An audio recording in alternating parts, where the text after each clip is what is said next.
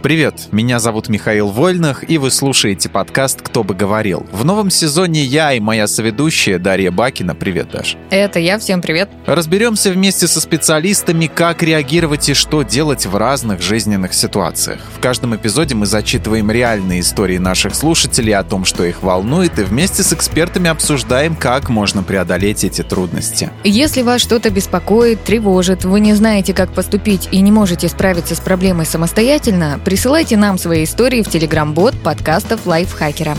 Ссылку на него можно найти в описании выпуска. Мы обязательно все прочитаем, выберем темы, которые волнуют вас больше всего и постараемся детально в них разобраться в следующих выпусках. В этом эпизоде мы обсудим, как справляться со вспышками неконтролируемой агрессии самостоятельно, что делать, если вас расстраивает агрессия близкого человека в адрес других, и разберемся, почему обращаться к психологу не страшно. А разбираться во всем этом мы будем не одни, а с Леной Котовой. Лена, привет! Не одни, а два. Всем привет! Лена психолог, у нее своя частная практика, в работе использует полимодальный подход, чтобы это не Ого, значило. полигональный. Это несколько подходов. Вот нам объяснили, спасибо, Лен. А сегодня мы решили взять э, два письма, которые затрагивают одну тему, но в разных ее проявлениях. Э, Миш, прочитаешь первое письмо? Здравствуйте, меня беспокоит проблема неконтролируемой агрессии. Я не могу сдерживать себя, не умею принимать чужую точку зрения и всегда думаю, что лишь я один прав. Я боюсь обращаться к психологу, но и самостоятельно решить проблему не получается. Давайте немножко расскажем о своем опыте. А, Лен, Даша, как у вас обстоят дела со вспышками гнева и своей правотой? Лен, как ты справляешься с гневом? Ну, я совсем не гневный человек. А, Конечно, в моей А жизни слышим, есть да. да, случаи, когда я злюсь и гневаюсь, а, но мне кажется, это в таких адекватных а, проявлениях происходит. Вот, и это не становится какой-то большой проблемой. Быть правой я, конечно, люблю, но не ставлю это в какую-то такую большую ценность. А Если что-то будет не так, если где-то я окажусь вдруг не права, я, в принципе, могу это легко признать. Но быть правой, конечно, приятно. Это вот история про «я же говорила», и вот получилось. А, Быть правым прикольно. Я же говорила. Даша, что ты такая гневная? Пока Лена э, рассказывает, я такая думаю, надо сказать так, привет, меня зовут Даша, я очень агрессивная. Но на самом деле я действительно очень такая вспыльчивая дама, если честно. Но что интересно, я вспыльчивая не на каких-то серьезных вещах, а на какой-то фигне вообще. Я вам потом историю одну расскажу, вы поймете, о чем я говорю. А насчет э, правоты я вообще спорить не люблю. Я не уверена, что я права или не права, и я не уверена, что другой человек прав или не прав. Когда у меня начинается какой-то спор, я предлагаю, давай мы погуглим и узнаем, правы мы или не правы. И вот как-то все вот так Давай по этому армрестлинг. Кто победит, тот, э, тот прав, а кто Да, и нет, тот Гу- проиграл. Google наш судья. Миша, а вот э, как у тебя там? Что, злишься? У меня злишься? все, у меня все хорошо. Нет, я на самом деле никогда не злюсь э, и всегда очень хорошо управляюсь со своим гневом. И меня нельзя назвать нервным человеком. Э, Я всегда очень спокоен. Ну, Вот, проблем никаких нет. А спасибо. А вообще, что нужно делать, Лен, когда бесишься? Держать эмоции при себе или стукнуть кулаком сразу по столу? Вот стоит или нет выплескивать свои эмоции? Вообще в идеале реакция должна быть соразмерной. Иногда мы можем гневаться и показать это, иногда это будет небезопасно, потому что ситуации бывают разные. Возможно, мы бесимся из-за какой-то опасной для нашей жизни ситуации, тогда мы можем постоять за себя. Что вообще делать с всей вот этой историей, когда человек взбесился? Обратить внимание на свою эмоцию, задать себе вопросы, там, ок, а что я сейчас чувствую? Вот прям назвать. Злюсь, гневаюсь, мне обидно, я взбесился, я раздражен. А, Дать этому какое-то вообще название, что это для этого человека, что к нему пришло сейчас. Это может быть вообще ну, разные градации от какого-то там а, маленького раздражения до вообще большой такой буйной агрессии. Как эта эмоция отражается в теле? Обычно злость, гнев тут самое классное, потому что это очень хорошо чувствуется, тело напрягается, мы можем руки О, там да. в кулак сжать, челюсть стиснуть, у кого-то, не знаю, по ощущениям пульс начнет очень сильно биться. Почекать, в общем, свое тело, а, как это на нас отражается эмоция. А Дальше ок, допустим, мы поняли эмоцию, поняли, как она отражается, а что за мысли у нас в голове, какие мысли есть, а что привело к этой реакции, что за ситуация случилась, на что я злюсь. Нужно отследить эмоцию, чтобы понять, что ее вызвало и как следовать действовать, исходя из вот этих новых данных о себе. Потому что иногда это не очевидно. А, Мы можем разгневаться, например, а, ну, прийти домой и разгневаться на нашего близкого человека, который находится дома, и он не сделал какую-то мелочь, не знаю, не помыл за собой кружку. Вот. А, а может это казаться, что мы гневаемся совсем не на кружку, а может потому, что мы утром не выспались, mm-hmm. нас облила машина, мы приехали на работу, там начальник какой-то странный, непонятный, коллеги токсичные. Козел просто. Всеми пересрался, поехал домой, пропустил там, не знаю, свой автобус, долго его ждал, потом толкался с кучей потных людей, приехал уже такой весь на взводе, тут кружка вот эта гребаная. И получается для человека, возможно, ну, который не помыл кружку, кажется, что на него разозлились вот тупо из-за этого такая, такой mm-hmm. взрыв случился. А на самом деле там этому предшествовало очень большое количество ситуаций. Ну, просто кружка стала вот этим спусковым крючком, да. когда все вылилось. Да? Поэтому классно отслеживать, что это за эмоция, из-за чего она появилась. Прям это надо. А у меня вопрос есть. А вот у меня лично в моменте я просто знаю, что надо отслеживать свои эмоции, надо рассуждать там, э, задавать себе вопросы. Но вот в моменте я вспыхнула, и я вообще ни о чем больше думать не могу, вот просто меня поглотила вся эта эмоция. Если я начну это делать спустя какое-то время, там, не знаю, спустя сутки, спустя час, когда меня отпустило, это ок? Это ок. Э, рефлексировать лучше позже, чем никогда. Если сложно в моменте назвать какую-то свою эмоцию, осознать ее и остановить себя, это можно делать попозже, когда человек к этому ну, более расположен будет. Иногда можно просто не развивать цепочку очень далеко, хотя бы научиться просто называть эмоцию. Mm-hmm. Типа, окей, я сейчас раздражен, и и вот это так вот отражается на мне. Я кричу, у меня там потеют ладошки, я краснющий. Вот так mm-hmm. вот это отразилось на мне. Хотя бы не отслеживать почему, хотя бы просто назвать и заметить, что вот это случилось. Потому что иногда, особенно в злости, человек разгоняется очень быстро и даже не замечает, что он уже орать начал. Типа сейчас я раздражен, но морду тебе я бить не буду. Я приду домой и побью подушку. И подумаю об этом. Да. И лягу спать. Но я уже говорила, что мне очень близка тема неконтролируемой агрессии. Я действительно могу вспыхнуть из-за какой-то ерунды, которая мне кажется э, неприемлемой. Вот вам пример, который я обещала. У меня есть тетушка, которая может мне писать э, там 5-10 раз в день, и каждое сообщение начинается с «Даша, привет, как дела?». И до этого она уже у меня спрашивала, как у меня дела, и я ей даже отвечала, и она мне отвечала, как у нее дела. И это вроде ага. мелочь, ну, блин, ну вот, может, у нее такая привычка общения. Но у меня начинает просто гореть пожар возмущения, и я иногда даже в ответ ей начинаю печатать что-то гневное, и пока печатаю, я понимаю, насколько это глупо злиться, ну, вот из-за такой ерунды, я успокаиваюсь и отвечаю спокойно. Но вот если что-то подобное происходит не в переписке, а в реальности, то сдерживать себя, ну, я вообще не могу. Вот как не давать себе так вспыхивать из-за вот таких мелочей, черт побери? А в ситуации с тетей почему ты раздражаешься? Мне это рисуется как, что тетя очень много отвлекает, а, потому что есть какие-то важные дела. А тетя, возможно, как-то очень скучненько, может, тетя очень сильно любит и хочет постоянно чекать и спрашивать, как твое самочувствие, учитывая то, что ситуация с ногой. Нет, я ее очень люблю, она очень классная, и я не воспринимаю ее сообщение как какой-то отвлекающий фактор. Просто я не нахрена спрашивать 10 раз, как у меня, блин, дела? Ты уже спросила, я тебе ответила. Ну вот просто тихо, запомни. Тихо, тихо. Простите. Вот так вот можно сделать. Ну, конкретно вот в этой ситуации можно попросить дрожайшую тетю а, чуть-чуть пореже спрашивать, хотя бы не пять раз, хотя бы три. И да, она как что... в комедий-клабе ходит. Пап, привет, как дела? Нормально, как в школе. Пап, привет, как дела? И так далее. Вот. А в ситуации в реальной жизни, когда происходит какая-то ситуация, которая нас бесит, если помогает взять паузу и какое-то время, как в случае с написать сообщение, в реальной mm-hmm. жизни это тоже можно сделать. Это, например, сидишь за столом с родственниками, которые по 150 раз одно и то же мусолят. Ничего страшного нет чтобы выйти там на 3-5 минут в туалет, умыться, отдышаться и вернуться. Вообще А-а-а. ничего Послушать дальше их разговор про мотоблок, да? Из разговора можно, в принципе, выходить. То есть как из разговора, который э, онлайн, так и из разговора офлайн. Хорошо, что Bluetooth наушники появились, взял, воткнул в уши, включил музычку и никого не слушает. А главное, можно ведь им воткнуть в уши, чтобы они замолчали тоже. Что воткнуть в уши, Миш? Что а, воткнуть в уши? Bluetooth наушники. Ну, Почему нет? Я так и подумала, да. Если бы все сидели с наушниками за столом, да, было бы гораздо проще общаться. Ну, то есть не общаться. Ну, есть. Слушай наш подкаст. Да, ну, подкаст, еще что-нибудь. То есть было бы просто как бы, ну, все, все сидят и просто в свое, в свое как бы погружены. А зачем тогда вообще собираться вместе? А, ну, как э, стол, ну, а что ты будешь еду таскать по всему дому, что ли? Нет, надо централизованно обедать. Это я, да, это я со временем тоже к этому пришел. Если агрессия летит, допустим, в твою сторону, то есть не ты бесишься, а в тебя бесят. Ну?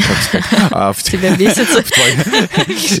Тебе вот-вот ли прилетит кулак, как в Спайдермене в первом, да, вот в этот, где он стоял у этого раздевалки. Что делать? Подставить левую щеку, а правую щеку, а начать отвечать агрессией, а, вызывая необратимую цепочку ненависти и тотального уничтожения, или, или, или, или как? Что делать в этом случае? Ну, тут каждый кейс индивидуален, и агрессия же бывает разная. Она бывает пассивной, активной, словесной, э, физической, которая может угрожать ну, жизни. Ну, активная, допустим. Да. А идеально здесь давать размерный отпор агрессирующему человеку. И здесь, наверное, стоит взять во внимание как минимум парочку факторов. Это кто этот человек, насколько нам важны его чувства и отношения с ним. Насколько он больше тебя. Да, ну это тоже сильнее. Будет банальная какая-то а, адекватность. Вот. Что этот человек делает и как это нам? Потому что нас могут задевать совершенно разные истории. Для кого-то что-то будет совершенно неприемлемо, для кого-то типа «Ой, ерунда, ничего не случилось». И реакция должна быть здесь соразмерной. Иногда мы можем и активно поругаться, поагрессировать тоже, чтобы защитить себя, потому что случилось что-то очень неприемлемое. Потому что если на нас э, какой-нибудь агрессивный алкаш нападет, например, и будет создавать угрозу для нашей жизни, э, ну, бесполезно как-то отмалчиваться, мне кажется, или там, пытаться призывать к разуму. Можно ответить грубо. Иногда мы можем э, скрасить эту агрессию, если мы в поликлинике получаем какую-то справку, и там сидит э, агрессивный регистратор, который всем по жизни недоволен, а, но бог с ней взять эту справку и уйти. А, для кого-то приемлемо будет уйти. Код универсального ответа нет, реакция должна быть соразмерной. Угу. Вот тому, что человек получил от другого человека, и дать такой же ответ. Сложно, сложно. Ну а не бывает от этого какого-то нервного истощения, вот от частых случаев, так сказать, давания отпора, да, ну то есть ответа на агрессию. То есть те, кто часто бесится, выплескивает эмоции, они не истощают себя в нервном плане как-то, может быть, они все-таки наносят вред какому-то организму. Ой, я думаю, если приходится постоянно давать отпор и постоянно находиться в этом режиме какой-то боевой готовности, а это довольно яркая эмоция и ощущение mm-hmm. от нее. И это стрессовая ситуация. Я думаю, что она способна поистрепать и пострепать очень сильно, если человеку приходится к ней обращаться довольно часто. Я думаю, здесь нужен баланс, научиться принимать и уважать свои эмоции и, наверное, постараться как-то оградить себя от таких ситуаций, где мы все-таки стрессуем. Я понимаю, что не всегда это возможно. Например, если стресс-фактор – это работа, если на работе приходится постоянно, день ото дня себя отстаивать, а, пусть там нету какой-то там физической расправы, как на улицах э, города и рынках, но... Разбитых фонарей. Да, но бывает же морально очень тяжело находиться находиться. Если человек будет вот так вот стрессовать и постоянно, постоянно э, защищать себя, это тяжело. Причем у меня был такой кейс, э, он был прям на мне, э, когда я работала в коллективе, в котором реально нужно было постоянно очерчивать свои границы, постоянно, ежедневно, каждый раз. И от этого ты еще становился не очень хорошим сотрудником, хотя ничего криминального не делаешь. И иногда даже соглашаешься на то, что на тебя хотят повесить. Но от этого очень сильно устаешь. У тебя каждый день как будто какая-то, ну, реально война, чтобы отстоять себя, не быть дураком, козлом и каким-то человеком непонятным. От этого, правда, можно устать. А вот слушатель наш пишет, что не может принять чужую точку зрения и всегда думает, что один он прав. Почему так происходит и как объяснить себе, что другая точка зрения тоже имеет право на существование существования и как из-за этого не злиться? Ну, вообще, обычно неспособность принять чужую точку зрения и вообще как-то рассмотреть ее, что они бывают разные, это такой эгоцентризм, который взрослые тащат из детства. Принятие чужой точки зрения – это навык, который нам очень нужен, прям необходим, и который формируется со временем и с возрастом. То есть маленькие дети, они эгоцентрики почти все. Не mm. просто так, э, допустим, какой-то маленький ребенок э, дубасит другого ребенка машинкой э, в песочнице. Мама может подойти и сказать, слушай, а как ты думаешь, ему больно? Или как ты думаешь, а что он чувствует? И вот эти вопросы как раз направлены на того, чтобы а, посмотреть с другой стороны-то, как это выглядит. Иногда бывает такое, что ну, этот навык не развился, это не ужасно, не кошмарно, много людей с этим живут. А, иногда бывает так, что не научили родители, там, учителя в школе даже учат, книги нас учат, мультики, фильмы, какие-то такие моменты. Понемножку мы набираемся. Вот. И здесь я бы посоветовала начать с отслеживания своих эмоций, а потом уже попытаться поставить себя на место другого человека и плюс-минус прикинуть, что может чувствовать он. Ну, в каком-то споре, в конфликтной ситуации, например. А, почему он вообще спорит, почему он так говорит, и даже иногда можно спросить. То есть не догадываться, там, потому что для человека, который раньше этого не делал, ему сложно будет это сделать, а спросить, а почему вот так, а почему вот так, а да, это будет со стороны, наверное, очень много вопросов, но, но с другой стороны, это попытка как раз-таки понять эту точку зрения. Если в этом есть потребность, если хочется понимать другую точку зрения. А еще слушатель писал, что я боюсь обращаться к психологу, но и самостоятельно решить проблему тоже не получается. И вопрос у меня такой. Почему, Лен, не стоит бояться обращаться к психологу? Вообще, ну, бояться можно. Это, мне кажется, даже нормально в таком случае. Это страшно, особенно первый раз. Специалист довольно интимный. Я сама боялась, очень сильно боялась. И я знаю очень много людей, которые боятся, кто-то доходит, кто-то не доходит. Но это тот случай, когда можно бояться и делать. Вот, если вы уже попробовали справиться в одиночку, попробуйте разделить свою проблему со специалистом. В конце концов, если не понравится, уйдете и найдете кого-то другого. Mm-hmm. Если есть какие-то страхи, которые прямо оформляются во что-то, там человек боится осуждения, боится, что специалист будет какой-то небережный, не очень хороший или что-то еще, то можно постараться их прикрыть.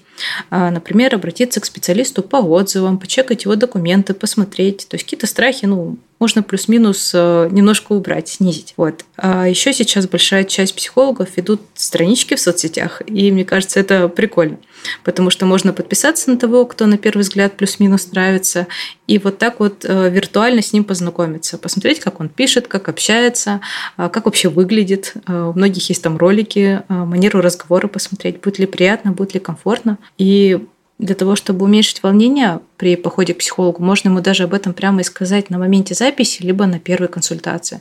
Там, слушайте, я очень хотел, но я боюсь. И это тоже будет ценный материал для психолога. Он будет знать, что человеку ну, сейчас страшненько. И надо где-то, возможно, быть чуть-чуть побережнее, чтобы этот страх снизить. Я просто представила, э, если бы Миша был психологом, он бы сказал, ну, не бойтесь. Миш, прости.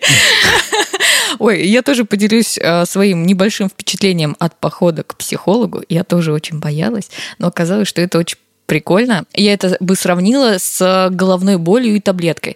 Вот когда у тебя болит голова, а ты не пьешь таблетку, это ты твоя жизнь без психолога. А когда у тебя болит э, голова и ты пьешь таблетку, это твоя жизнь с психологом. Ну, короче, это очень реально помогает. Прекрасная аналогия. Тебе больше понравилась моя аналогия с Мишей психологом. Боитесь, не боитесь. Записывайтесь к Мише номер 999 99 99. А методика называется «Чё ты ссышь?» Не ссышь. Очень просто. Да, тут надо отметить еще важное, что хороший опыт это прикольно, прекрасно, но он может быть и другим. Угу. То есть э, иногда человек, правда, может нарваться на специалиста, который просто неэтичный и не очень хороший, не квалифицированный. Нарваться на специалиста это хорошо. Да, вот, а иногда э, психолог может просто не подходить. И такое тоже бывает, потому что, ну, тут, правда, надо совпасть очень сильно личностями, чтобы было комфортно работать. Поэтому может быть два варианта. С человеком происходит действительно что-то, что не должно вообще происходить на консультациях, когда с ним не очень хорошо обходятся. Или ему просто не подошел психолог. Такое тоже бывает. Психолог может быть сам по себе хороший, но он просто не 100-долларовая купюрка, что всем нравится. Даже если ты самый сочный, прекрасный персик, кто-то просто не любит персики. Вот. Поэтому нужно просто искать следующего специалиста. Ах, сегодня день прекрасных аналогий. Да. да. В моменте это сложно, потому что негативный опыт, конечно, влияет на человека. Кажется, что, блин, вот я потратил деньги, потратил время, а второй вдруг такой же окажется. Но это правда, ну не всем везет найти сразу хорошего специалиста. Можно постараться оградить себя не очень хороших там отзывами, еще какими-то моментами. Но это все равно не, не какая-то большая гарантия. Надо здесь не опускать ручки, если первый специалист окажется не очень хороший. Но я предлагаю нам перейти ко второму письму. Оно очень близко, как мне кажется, по теме к первому. Сейчас услышите. Звучит письмо так. «Помогите советом. У меня замечательный муж, добрый, заботливый, интересный человек.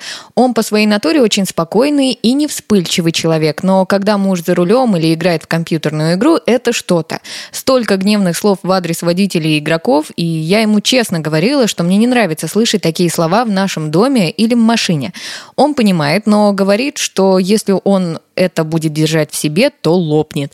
Как ему научиться справляться с такими вспышками сквернословия? Вот такое письмо, и сразу вопрос к вам, ребят. Лен, Миш, как вы материтесь, не материтесь? Я матерюсь, да, к ругательствам отношусь нормально. И у меня на консультациях тоже можно материться, клиенту вообще никаких претензий нет, если он что-то скажет матом.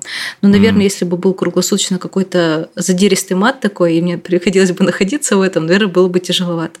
Но какое-то mm. красное словцо к месту, почему бы и нет? Оно только украшает, да? Да. Миш, у тебя чего как? Моя речь абсолютно чиста, mm-hmm. э, кристально чиста, и я ни разу не употреблял в жизни матерного Миш, слова. ты идеальный просто. Вот. Как ты живешь такой идеальный? Поэтому все прекрасно. Когда я играю в игру, и у меня что-то не получается, я говорю, эх, вот досадно. Но ничего страшного. Это всего лишь компьютерная игра. Я попробую снова. Вот. Так вот я справляюсь. И без мата прекрасно живу.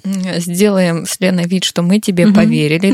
Такое тоже может быть. Такие люди бывают. Ах, почему же вы мне не верите? А, мне интересен вот такой вопрос здесь. Работает ли замена мата на околоцензурные выражения? То есть у нас, допустим, в институте учились две девочки. Почему почему-то у них был одинаковый сленг, они говорили писец, О, да. всякие такие слова. Вот. И как-то вот они избегали вот этих вот, хотя, хотя нет, хотя было, когда они были отличницы, и когда им а, грозило, ну, что-то типа четверка или что-то, что могло их, так сказать, оттолкнуть от красного диплома, они, а, ну, употребляли вот это вот так называемое... Превращались в Халка. Да, да, в, в Халк женщин. Вот, это сейчас так модно. Как вообще работает вот эта вот замена? Грубо говоря, если хочешь материться, может быть, лучше сказать сказать что-то матом, а не выбирать какие-то там, блин, нафиг, как там у этого, у Лапенко там персонаж один был. Вообще про писец и вот это все у меня тоже была в университете такая одногруппница, а она тоже говорила писец, вместо всем известного слова, и блин вместо другого известного слова. И тоже, когда случалась какая-то очень-очень-очень из ряда вон ситуация, она могла матернуться. Но так вот правда, не было вообще никаких матерных слов, и ну, это вот так вот сложилось. А работает это и работает, смотря для чего. Ну, человек будет меньше материться, это факт, потому что начнет фильтровать э, свой базар, так сказать. Возможно, эти слова не услышат там близкие вокруг, им будет поприятнее. Возможно, эти слова не услышат дети, и потом не будут вскрикивать и повторять э, в неудобных местах. Вот. И, ну, ты просто не ранишь чьи-то чувства. Э, для кого-то, потому что мат – это не очень приятная история. Но может это, в принципе, помочь самому человеку. В момент, когда человек будет скипать, нужно будет чуть-чуть отвлечься, найти какую-то замену слова у себя в голове, чтобы она подходила и по смыслу, и по всему остальному. И, может быть, вот это станет буфером для какой-то нежелательной реакции. В конце концов, это тот эксперимент, который можно сделать и посмотреть. То есть он не какой-то затратный, не какой-то сложный. А попробовать вот так пожить какое-то время, посмотреть, как это будет сказываться на человеке. От него по сути, ничего такого большого не требуется. Не надо идти куда-то, что-то покупать, делать. Просто заменять слова. А я, кстати, знаете, что подумала? Что вот эта вот замена слова на писец, она же пришла к нам из того самого сериала «Универ». Помните, а, там да, персонаж Аллочка. был Алочка, да, она говорила постоянно «писец». Я думаю, вот какой-то период именно из-за нее было это модно, потому что у нас тоже многие в школе так говорили. Это я хорошо помню. А вот как девушке, которая прислала нам письмо, действовать действовать, чтобы начались с ее мужем изменения. Она пишет, что честно говорила, что ей не нравится слышать такие слова в их доме или в машине. И вот я думала, что честность лучше всего работает. Вот ты сказал, что тебе не нравится, значит, вот процесс двинется что-то изменится. Было бы классно, если бы просто что-то сказали, а другой человек просто там перестал либо начал что-то делать. Но, к сожалению, так не выходит. У нас вообще есть объект и объект. Это два человека. Не бывает так, что один из них субъект, а второй объект. То есть объект может повлиять на субъект, и он такой что-то там изменился. Нет, это два объекта, они оба влияют друг на друга. И девушка здесь может выбрать подходящий, приемлемый для себя вариант, там, попытаться договориться, понять, что избавиться от этого не так просто, что партнер может, правда, пытаться, и для него нужно время. Может принять такой такое поведение своего супруга. Есть еще вариант, когда есть что-то непримиримое, с чем мы вообще не готовы мириться и терпеть, ни при каких обстоятельствах, и тогда люди расходятся. Но думаю, это не тот вариант, потому что мы слышали в письме, угу. что... Добрый, хороший, классный. Да, вот, что есть очень много качеств, которые все таки нравятся этой девушке, и почему супруг ей вообще дорог. Я думаю, это вариант скорее про разговоры и поиск альтернативы. Можно подумать, как бы еще супруг мог обходиться со своими чувствами, кроме того, чтобы э, обличить их в мат. Э, но тут должен подумать сам супруг, потому что это должна быть история подходящая для него. И это не то, что девушка может, правда, что-то сделать каким-то там магическим образом и чтобы наверняка супруг начал изменяться. Нет, муж целый отдельный человек, и здесь такой процесс обоюдно должен быть. Один может доносить как ему неприятно, тяжело, второй может доносить, что, блин, я по-другому не умею, и вот здесь такой стык, где людям надо договориться. А, может быть, одному человеку приобрести беруши, я не знаю, может быть, другой человек научится по-другому выражать, или договориться хотя бы в какой-то поездке, там, постараться себя сдерживать. А, поменьше ездить с ним на машине, может быть, или играть в компьютерные игры, когда партнера нету. Избегать его. Ну, конкретные какие-то ситуации, типа, я знаю, что ты здесь злишься, а, там, тебя это устраивает, но меня это не устраивает. Я пойду в это время, там, не знаю, чем-нибудь другим позанимаюсь, а ты там поиграй. Вот. Либо, наоборот, муж там будет переносить свои игры как-то на момент, когда партнера не будет. Либо партнер будет берушек сидеть рядом, читать книгу. То есть варианты разные, и они подходят, ну, каждой паре по-своему. Нужно выбирать и договариваться.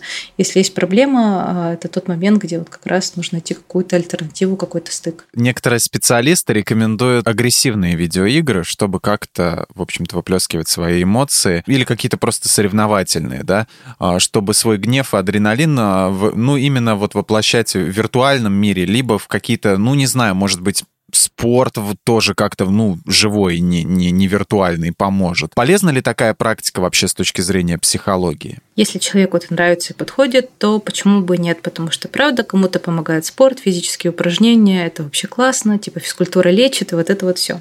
А по поводу игр, такая тема, ну, шатко и хорошо исследуется.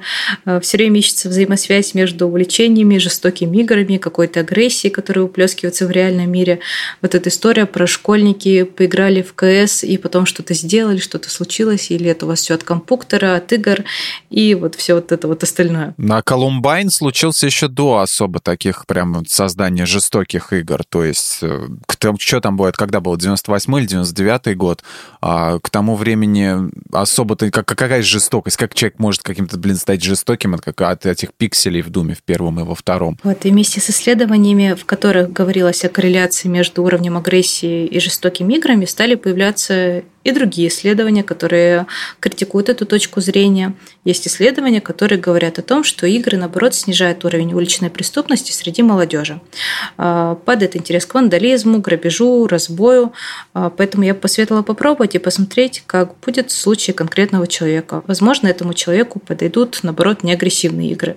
А, игры какого-то другого жанра, там, не знаю, где надо бегать, собирать монетки или собирать три одинаковые штучки в рядок блок, чтобы они потом исчезли, или тетрис, или что-то другое. Yeah. Да, возможно, какая-то медитативная вообще история зайдет. Надо пробовать и смотреть, как это будет работать. И, может быть, спорт тоже не обязательно активный, а какой-нибудь, наоборот, созидательный. Я сейчас вспомнила, э, вы про игры говорили, но я про музыку подумала. Я помню, что в школе а, я слушала System of a Down, New Metal, все.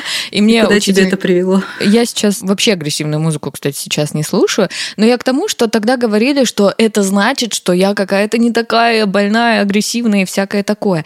И я еще вспомнила вспомнила э, группу одну, может, кто-то ее слышал. Турбина туриста она называется. Это российская группа. Я ходила на концерт. И, в общем, я за этой группой какое-то время следила, чтобы вы понимали, кто не знает эту группу. У них клипы э, максимально пошлые, там много секса, много агрессии, много матов. Но это так все прикольно выглядит, что ты смотришь, ну, норм вроде как. И музыка, ну, вроде нормально. И группа сама пишет, что на концерты к ним приходят не какие-то а, там рокеры здоровые, огромные, обычно миленькие мальчики и девочки. Ну, то есть вот а, что-то агрессивное, а, как будто противоположности какие-то притягивает. Это так странно. Но это инди-публика, скорее всего, приходит, потому что эта группа, она такая, скажем, уже постироничная, потому что они возникли как, по-моему, как вот именно не пародия, а как бы такой как бы немножко степ над тем, что было раньше, над вот этими жанрами, допустим, как, ну, как Валентин Стрыкало, да, mm. стебался над всей этой фигней. Вот. То, тут то же самое. Поэтому здесь уже ожидать серьезные родскеры, они там на концертах совершенно других групп. Ой, да совершенно разная аудитория. Сходить, не знаю, на какую-то Максим, там будут 30-летние дядьки. А, сходить на этого Стрыкала. Кстати, да, не знаю, он еще играет, не играет, но куда я ходила на него в молодости, там были и школьники, прям очень школьники глубоко, и взрослые ребята, прям очень глубоко взрослые. Глубоко школьники, Да. Ну, такие подростки, которые хихе, там, купили себе джин-тоник какой-то, вот это вот все. А, неформалы на вид, которые пойдут слэмиться там в толпе. А, слэм настрыкал, это, конечно, вообще отдельная история. Вот, и Ну, тут нет какой-то гарантии, что человек слушает вот такую музыку. А, я Кровосток слушала один период своей жизни, и этот период был для меня совершенно прекрасный. То есть я не чувствовала какое-то там угнетение. Я Пашу Техника слушаю до сих пор кое-какие То есть там просто может нравиться музыка, а, не знаю, текстами, звучанием, еще чем-то. Это не обязательно говорит о том, что человек, который там слушает какую-то оперу, он такой преисполнившийся и очень классный. Человек, который слушает рок, он какой-то злой, откусывает голову мышам, вот это все. Но а, я хочу после нашей такой беседы откровенный, с воспоминаниями, вернуться к письму ненадолго. Я и нашу слушательницу понимаю, которая его прислала, э, как ей неприятно все это слышать от супруга в машине и, собственно, дома. Но вот представьте, что вот ты весь такой классный и добрый, как она говорит, но у тебя есть две маленькие отдушины, где ты можешь выпустить своих демонов. Вот мы говорили о том, что в течение дня там э, с потными людьми где-то там ехал, что-то там начальник наорал, и вот ты домой пришел, и не на кружку грязную наорал, помыл, и на человека, который не помыл. А вот в машине на людей, которые это не слышат, или дома во время компьютерной игры на игроков, которые тоже это не слышат. Ну, то есть это вроде как не вредно для окружающих, вроде как, но хотя же нас Не, страдает. можно там TeamSpeak включить, или если в Discord, или если там внутри чат есть, ты просто включаешь и говоришь. Ну, тогда неинтересно. А ну, один хрен там это интернет, а не тебе как бы. Что ты мне сделаешь, я в другом городе, да? Очень грустно, когда пытаются забрать вот такие отдушины. Как объяснить партнеру, что такие выплески ему жизненно необходимы, чтобы чтобы не взорваться, чтобы жена его тоже как-то понимала. Да, я тоже, в принципе, тут абсолютно понимаю обе стороны, но свобода одного человека заканчивается там, где начинается свобода другого. И мне кажется, это можно расценивать не про забрать, я думаю, тут женщина все-таки отстаивает свой комфорт и ну, невозможность находиться в такой атмосфере. Ну, негативнее, когда, когда человек э, где-то психует, и ты сидишь там, не знаю, просто борщ кушаешь, а, там летит клавиатура уже и какие-то оры-крики. Или вы куда-то... клавиши в разные одна, вторая, третья. Вот. Или вы куда-то поехали в прекрасное, доброе место, а человек перематерился, переругался, по рулю постукал, посигналил. Он с цепью, как в Мэд Максе, на каждого проезжающего. Что это, да, может складывать какое-то впечатление, так что я не исключаю. И человеку, который привык так справляться со стрессом, я его тоже прекрасно понимаю. Вот, я бы расценивала это не про забрать отдушину э, и лишить человека этой возможности, а про найти что-то другое, что будет плюс-минус, ну, нам комфортно там и тебе, и мне. Вот. И как это объяснить? Объяснить словами через рот, типа, да, э, это моя отдушина, и моя агрессия не направлена на семью, на тебя или на кого-то еще. Хотя я понимаю, что, наверное, ну, отравляю пространство вокруг, порчу настроение, но пока вот такой вот вариант. Это единственный, который я нашел и который мне подходит. Мне нужно время, например, чтобы что-то с ним сделать, или я не могу с ним что-то сделать, давай вместе думать, что мы можем придумать. Или я вообще не хочу с этим ничего делать, такое тоже бывает. Пошли разводиться, я ничего не хочу с этим делать, надо делать что-то с тобой. Извините, пожалуйста. Но можно, например, в игротеку уходить играть и там ругаться с другими такими агрессивными людьми. Да, Миш? Да, конечно, а почему нет? Абсолютно точно. Прощупать варианты, какие будут возможны, чтобы людям стало покомфортнее, потому что здесь, правда, не проблема, ну, проблема не в том, чтобы забрать что-то у человека и не дать ему спускать где-то пар, стресс. Проблема в том, чтобы человек мог спускать свой пар и хорошо себя чувствовать, и другой человек не находился в какой-то угнетающей обстановке, потому что, ну, я могу понять, это правда неприятно. Друзья, прекрасная беседа, я так считаю. Лен, Даш, прекрасная беседа. Вообще прекрасная. А, вообще прекрасно. Все, все хором. Вообще прекрасно, прекрасно, прекрасно.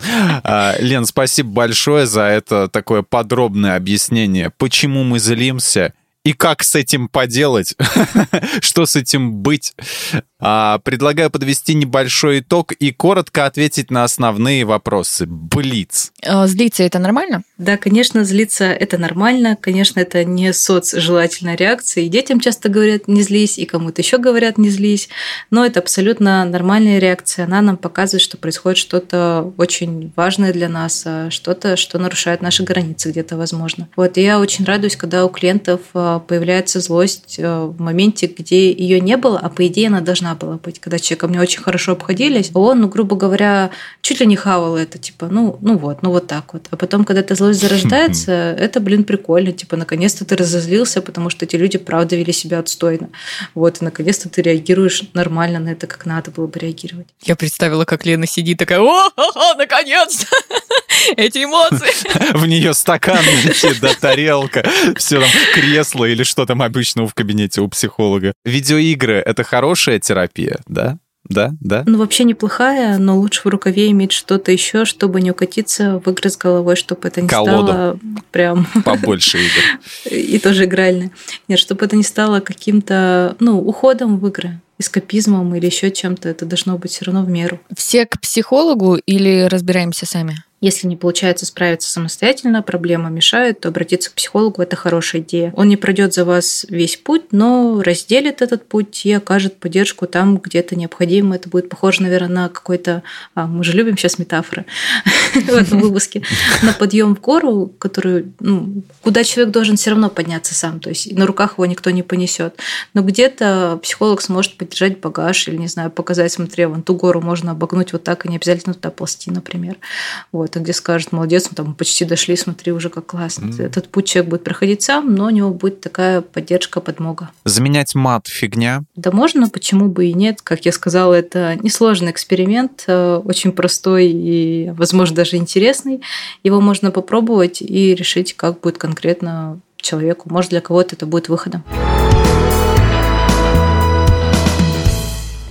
Это был подкаст «Кто бы говорил». Большое спасибо всем, кто слушал этот выпуск. Мы еще раз благодарим Лену Котову за ее советы. Напоминаем, что свои истории и вопросы вы можете присылать в наш телеграм-бот подкасты Лайфхакера. Ссылку вы найдете в описании. Слушайте нас на всех удобных платформах, комментируйте, ставьте лайки и звездочки. Ну а мы с вами прощаемся. Всем пока. Пока-пока. Всем любовь. Пока-пока.